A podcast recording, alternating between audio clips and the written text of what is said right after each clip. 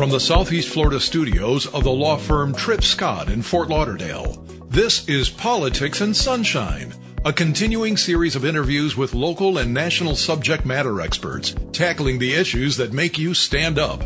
In this episode, Tripp Scott CEO Ed Pozzuoli talks to the host of the Newsmax show The Balance, Eric Bolling. Here's your host, Ed Pozzuoli. Today, our podcast is with a two time New York Times bestseller author and a two time Emmy winner who's been on TV for more than 15 years.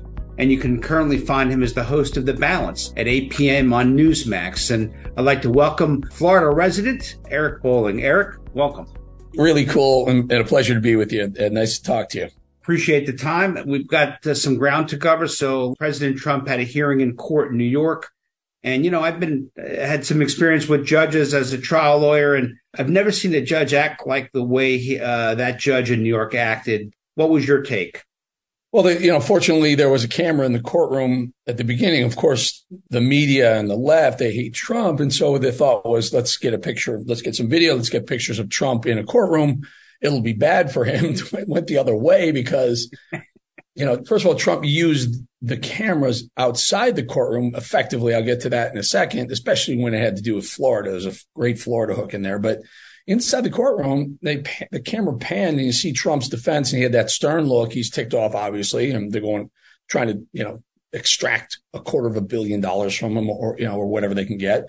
And then you see Letitia James, the Attorney General of New York, sitting in the second row on the on the prosecution side plaintiff, whatever it is in this type of case, and and staring, just staring at Trump, just looking at him. And you could see this is more this is a vendetta. It's, this isn't a legal proceeding.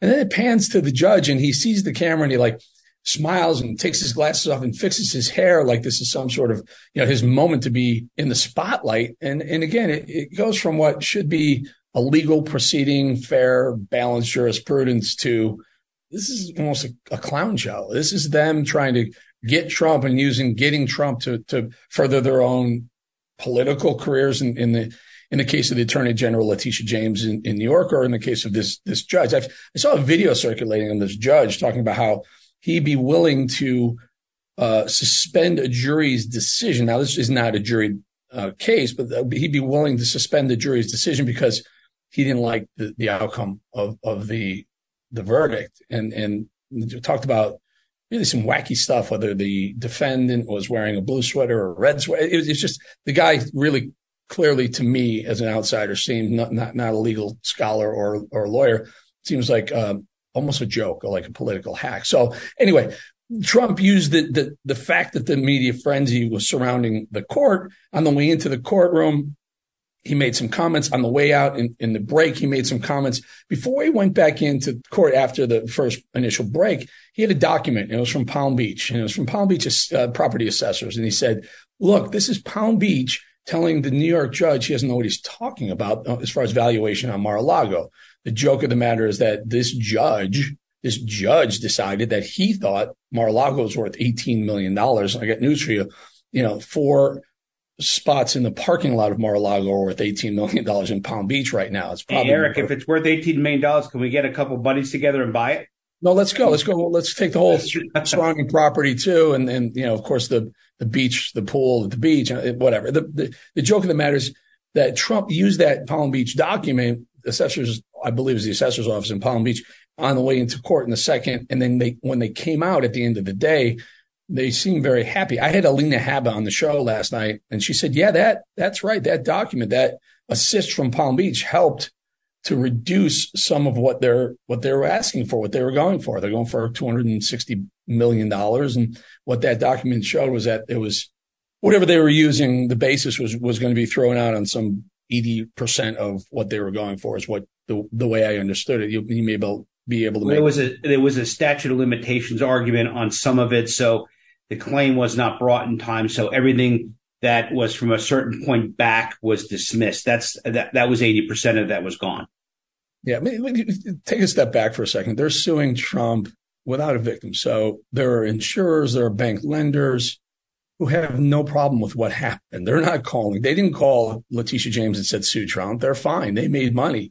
This is Letitia James and, and the, using the legal system to go after Trump. After all, she promised people, if they voted her into the attorney general's office, she'd get Trump, and she's doing exactly what she promised to do. Problem is, Ed, is that I think the legal system in America has been exposed to being not fair, not balanced, just political. broken, maybe broken, broken, political. I mean, I don't know if it's broken, but if if this doesn't seem like they're doing anything illegal, it doesn't seem like they're doing anything that's not fully accepted. That's been going on for 200 years it feels like they've been doing it and using it quietly. We're just because of Trump, it's it's being exposed because of his high profile stature.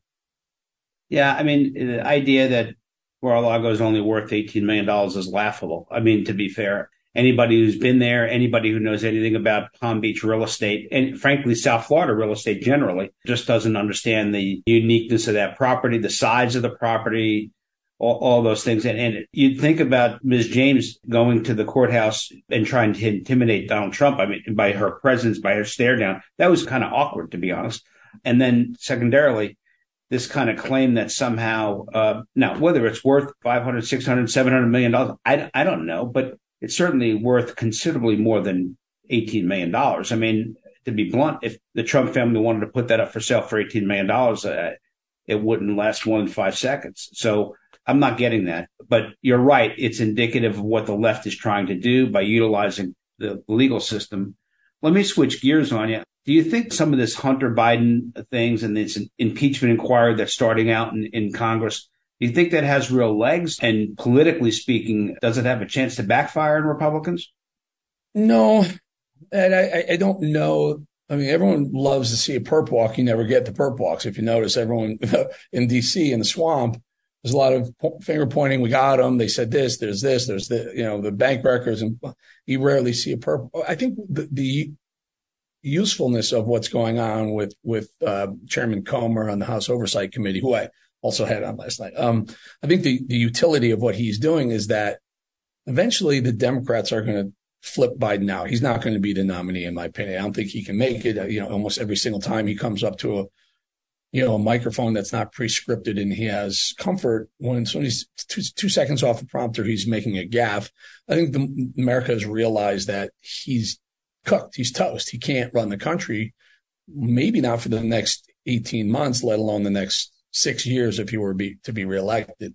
So what you're looking at when you look at Joe Biden on, on the microphone is you're looking at Kamala Harris because if he's president now or gets reelected, and can't continue, it's Kamala, Kamala's, and she's one of the. I think she might be the lowest rated vice president approval rating wise in certainly modern history, maybe all time. Um, she's not liked. So you look at her. So I think the Democrats aren't stupid, and I think they're going to realize and they're going to say, "Look, I, I, we can't. If you want to want to win, um, you're going to have to replace her." The obvious replacement would be Gavin Newsom. I don't even think that's going to be the case. I deep down, and I don't think this is conspiratorial or nut right wing nut job. I don't think the Obamas have ever ever not wanted to be president. I think they Michelle Obama would win. They they put her up, she wins, and they get to go back to the White House. And this whole idea of oh, they want to make Netflix programs BS. It's pretty it's pretty awesome to be the most powerful people on the planet, have every you know, every whim that you want, 20 different people making sure it's executed properly for you. It's incredible power. It's incredible ego gratification. You spend enough time in the White House, and I did when Trump was president.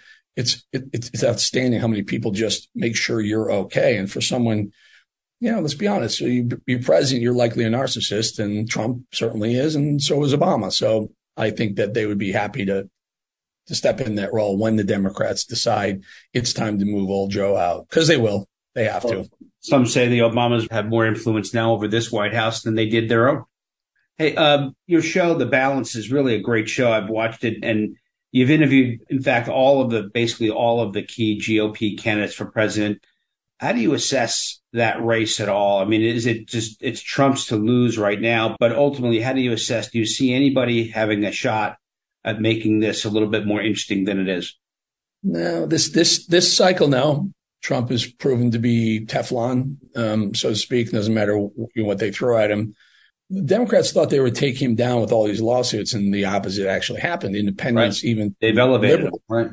So some liberals said, "Well, this is a witch hunt. This is ridiculous." In fact, when he put that mugshot up and he had that stern look, truly the African American community said, came out in force saying, Hey, now you know what we've been going through, whether you believe that or not. The reality is they're starting to identify with Trump being the victim of, of lawfare and they feel they have been. So whatever they're doing isn't working. I asked Chris Christie last night, who I like. I like the guy. I think he's he's great. I know he takes shot at Trump. I you know, but I said, why why don't you guys all just and gals all unite together behind Trump? He's he's clearly the he's the one. He's going to get the nomination now. All this sniping and, and you know backbiting on him isn't going to help him beat Biden.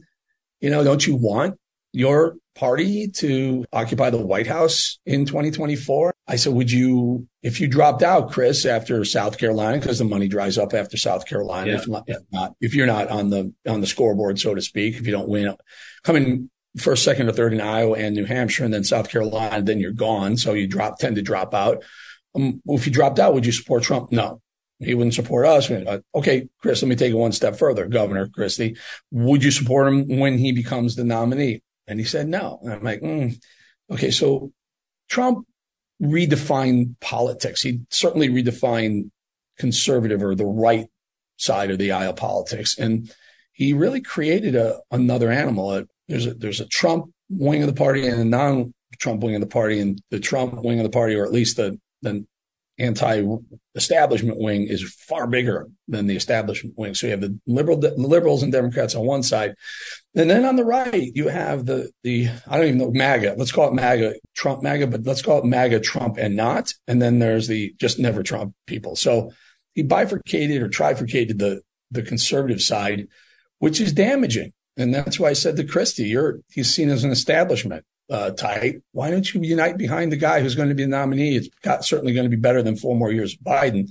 He just couldn't pull himself to say it. And I think that's one of those things where you, you, you worry more about your own uh, in baseball. You worry more about your batting average than winning the game, you know, and that's, that's unfortunately where we are.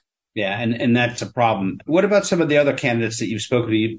As a Florida resident, obviously you've come in contact with Governor DeSantis and there's, uh, you know, Governor Haley out there as well, uh, or Ambassador Haley, uh, Senator Scott. There's a handful of folks still who are legitimate people, I think, uh, still out there plugging away. So I love Ron DeSantis. I've moved down here. I went to college here um, in middle 80s and just I'm so thrilled to be back in South Florida. DeSantis is a real deal. I, I just wish he didn't run in 24. You know, I just wish he just didn't run. And maybe Trump would have said, Hey, Vice President DeSantis in 2024. And then all of a sudden he just walks into the White House in 2028. I think he's presidential material. He's doing great on the state level. Like, like no, I, have lived in so many states, like probably 12 different states. He's by far the best governor I've ever lived under. Um, he's not as polished as Gavin Newsom. And I think in 28, DeSantis Newsom is the obvious matchup. He's great. Nikki Haley's great too. I don't think I came from South Carolina recently, lived there for a couple of years and she's, she's fantastic. Uh, a, a, very solid uh, cabinet, potential cabinet member, maybe even a vice presidential pick for somebody. Tim Scott is an up and comer. I don't think he's ready yet. He's a great guy. I think he needs a little bit more national exposure. He needs to be out on a bunch more stages to be able to speak to people. He gets, he's still kind of a rookie in that.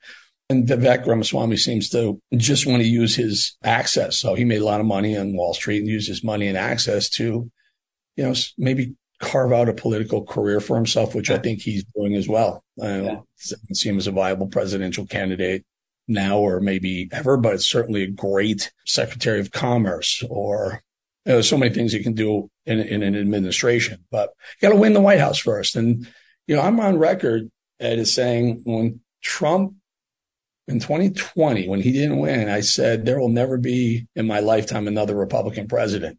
I do believe that. Now that doesn't mean Trump can't be.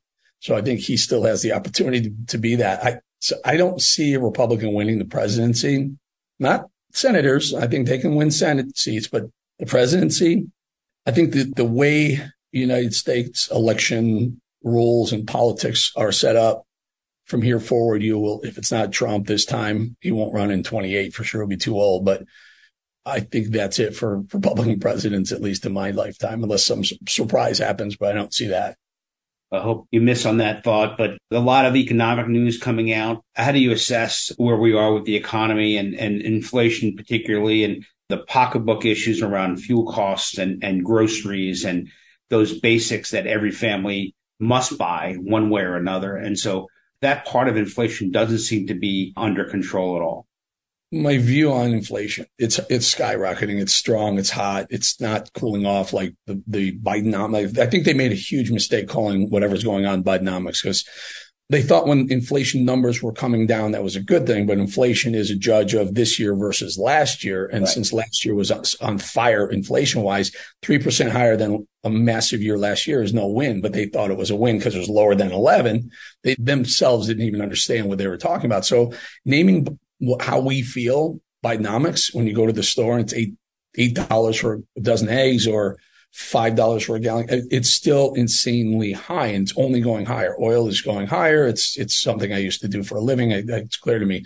Oil goes up, inflation goes up, and by the way, all this this looting, this smash and grab, you watch it on TV and like, oh, that's terrible. It happens to you. I was in a Wawa in, uh, in Boca yeah, th- this week and I went to the manager. I'm like, see those guys right there? You know, every, every day there's a new group of people who walk in, fill up a soda, grab some potato chips and walk out the back door. The front is where the cashiers are. And they're like, yeah, we're told not to follow. That's inflationary. I, it, people don't even understand. You want to be diverse and say, okay, we're going to look the other way for that stuff. That means the company, Wawa, whoever, they have to raise prices to make up for the stock that's going out the back door. So if you let it happen, that's inflation. Inflation's going higher. What strikes me, Ed, is that all these Democrat policies are coming around to bite the Democrats in butt quite literally. You saw, you saw uh, Henry Cuellar, the Democrat in, in, uh, in DC getting carjacked. Um, well, you see the video coming out of Philadelphia this weekend. Philadelphia, these policies are coming back to bite them. So I think the, the country's on the wrong path. Inflation's rising. It's going higher. The only way to, to, to combat is they're going to have, the Fed's going to have to aggressively raise interest rates and that, that hurts the housing market, hurts a lot of people in Florida because a lot of people felt really good about the run up in housing prices during, during, uh, COVID. Well, thanks to Biden, you're going to give that all back and maybe then some because inflation to combat inflation, you're going to have to severely raise interest rates. So I think we're in a, an economic concerning point. I don't, I think the country's so strong that we won't have a recession like a lot of like Jamie Dimon at that at um, JP Morgan Chase is saying. I, I don't think it's going to be that. I think we'll have a kind of a soft landing, but rates are going higher. That's going to hurt a lot, a lot, a lot of people, especially people who are on fixed income, uh, who, right. who don't have the ability to, to go ahead and, and go back to work and, and make money to cover 20, 30% higher grocery bills because they're not coming down. This whole idea that inflation is coming down, you're out of your mind. The rate of increase is coming down, but this, but it's no, still increasing. Right. No, yeah, it's, it's no def- You need deflation to get back to where we were, and there's no one suggesting that's ever going to happen. So you know, we're just going to pay more and more. Go try and buy a car and see what the prices are for cars right now, or you know, go rent a, an apartment and see what see what they're saying about that right now. Go buy a dozen eggs. I can't. It's like you're almost hitting ten dollars for a dozen. And Think about that for a second. It's insane, and it's not not changing. So we're in a really really bad path. Again, there's a simple fix to this. You drill.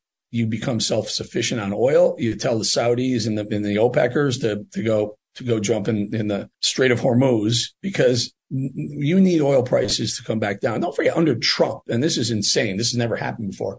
When Trump was president, and I'm not saying he, he was a, a genius about this. He just, he was doing the right policies. It worked out for him.